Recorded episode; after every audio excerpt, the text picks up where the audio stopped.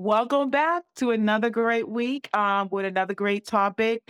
This week, I want to talk to you about training your dog to leave it and what actually it means to have your dog leave something and different contexts. Because a lot of time when we you know, I'll come to my client's home and we start to talk about goals and stuff for their dog. And they're like, you know, my dog steals everything. I just want them to leave it alone. And of course, you could train your dog, leave it, but then I'll come back the next week and they're like, oh, they, they're grabbing more things. So I wanted to go through what leave it is, the different contexts which you can different you know situations you can use leave it and how to go about training that so at least you can get started with your dog. How is Archie when it comes to like stealing stuff and leaving it in uh, items? You know, he was really good and like the last 6 months he started to grab Mhm. stuff from the counter randomly here and there. Like he just got brave Yep. all of a sudden.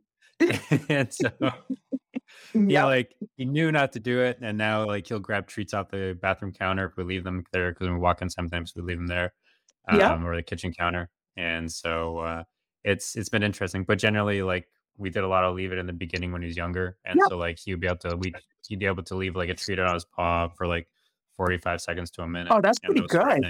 Yeah, I, Mhm. we work on that stuff, impulse control and everything. But it it took a lot of training, but we got on there and so it's it's I find it really helpful for like walks if there's something that I don't want him Yeah. getting or sniffing. By some uh, leave it rather than pulling on the leash tends to work a lot better, and then he's Mhm. communicating with yeah. Exactly. And and leave it's one of those things where, you know, along the way, along the dog's life, you you're gonna have to like reinforce because as you think about it, and I'll talk about this a little bit more, um, you can ask your dog to leave one thing, but as they get introduced to more interesting things, it's more enticing and it's harder for them to leave. And so you always want to make sure you continue training that. So the situation, so leave it essentially means just asking your dog to leave something, whether it's an item, whether it's leave you alone or whatever it is, you want them to stop doing something. Um, the different situations you want to teach leave it. Of course, you want to teach leave it. So if they're going to get something on the ground that you don't want them to have, especially something that's dangerous, you can ask them to leave it. And that goes for in the home and especially on walks.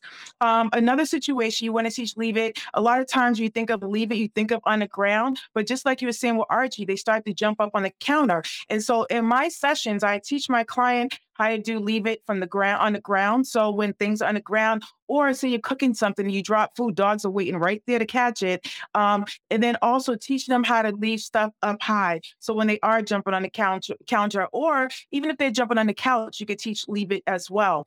Um, it's just really important, like I said, to build up the leave it. And let me, um, I'm going to explain to you how to teach leave it. And then I'm going to go back to those situations. So, leave it, you can start off pretty simple. It Doesn't matter how old the dog is. It's, and it's a game great for the kids too.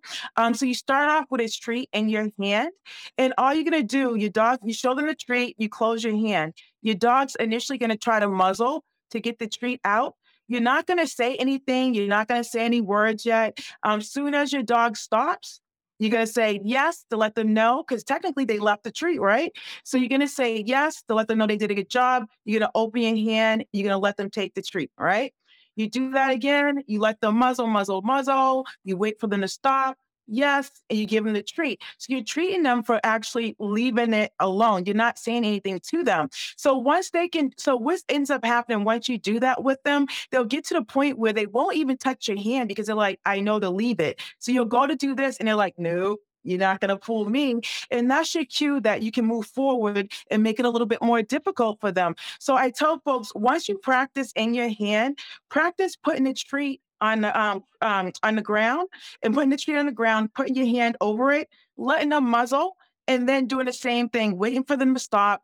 And then once they do, you can give them a treat. But the most important thing is when you're practicing on the ground, you want to make sure that the treat that you ask them to leave, you're not saying leave it, okay, go back and get the treat because you want them to leave something that you put on the ground. So it's very important once you um once they do leave the treat, you pick it up and you give it to them.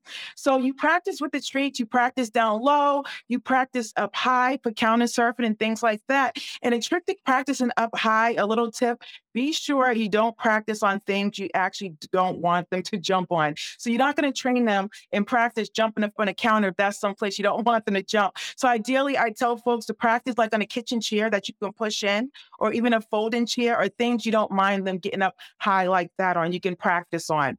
Um, and so ideally, you know, my clients, they start off, everything's good, and you know, my dog's leaving it. But then the, the disconnect happens when folks, I'm telling you, what you have to do is you have to practice with the real items. So the items you actually want your dog to leave, you have to practice with that. So whether it's a shoe, whether it's a slipper, um, your key, whatever it may be for you, you want to practice with those items so that your dog knows to leave it. And what do you think is going to happen if you keep on practicing with those items? Your dog will see those items and most likely they won't even touch them because that's what you've been practicing with.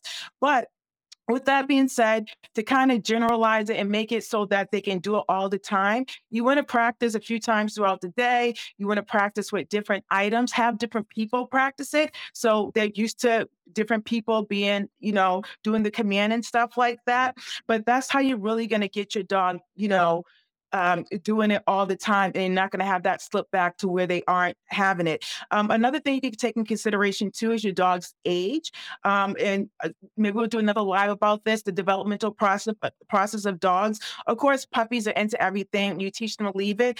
But like I said, somewhere around the teenage years, they start to rebel. So they may regress and start, like Scott said, the dog may go back to, you know, getting items and stuff like that. So with any training, not just leave it. You want to make sure that you stand on top of it, practice practicing as often as you can.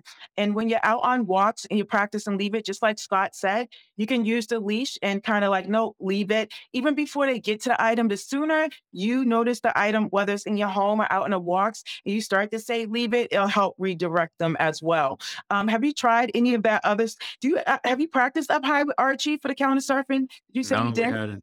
We hadn't, but we should have because like a lot of sheepadoodles are like notorious counter surfers. Like we've seen, Yes. like we're in sheepadoodle Facebook groups and we always see the photos and videos and stuff. So we should have, but he had always kept down for the most part because, like you said, Yep. we never we all we never really left anything on the counter usually or like within reach.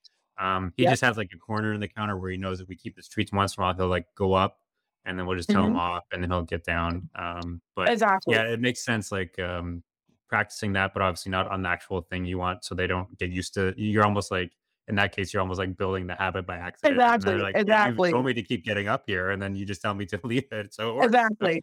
And yeah, and you that wanna make sure another tip too, make it easier for your dog, so try to pick up your shoes, um, if you leave stuff on the counter if you have a dog that can't reach the back, push it all the way back, so we call that management, the more you can set up the situation so the dog can't do it, the better they'll be, and then one thing I always tell my clients is the more uh uh, just in dog train dog owners in general, the more a dog gets to practice a behavior, the harder it is to change, so be sure that you stand on top of them, pushing things back on the counter, picking up things off the floor, and that should make it a lot easier too when you're asking them to leave it as well. Um, so I hope you gained some good tips uh, as to when you start training, leave it to kind of get it up and going. And I hope it does make sense as to why sometimes there's a disconnect where you think your dog was trained to leave it and is still doing it. Like I said, just make sure you practice with different items, and that should help with that. Um, Scott, do you have anything to kind of piggyback off of what I said before we hop off? That's pretty much it, you know, like, definitely Yeah. practice it, um, if you're looking for any other tips, don't hesitate to reach out to Pam, um, if Mhm. you have you try it and you're like, "Hey, it's not this isn't working or that isn't working," don't hesitate to drop her a DM, Instagram, Facebook, I'm always around. Website, email, all those good things. Um, but yeah, you know, it's a it's a great command. It has so many different uses. So uh, definitely Exactly. work on it and practice. Like Pam said, you got to continue to work on these things even as they get older. So it makes a lot of sense. Yep. Yeah. So next week we'll be back with another great topic, and I'll be interested. Drop it in the comments. I want to know how your dogs are doing with Leave It and with their struggles on, because I know every everyone's different. I'll be interested to know. Other than that, enjoy your week, and we'll see you guys next week with another great topic. Bye, everybody. Bye.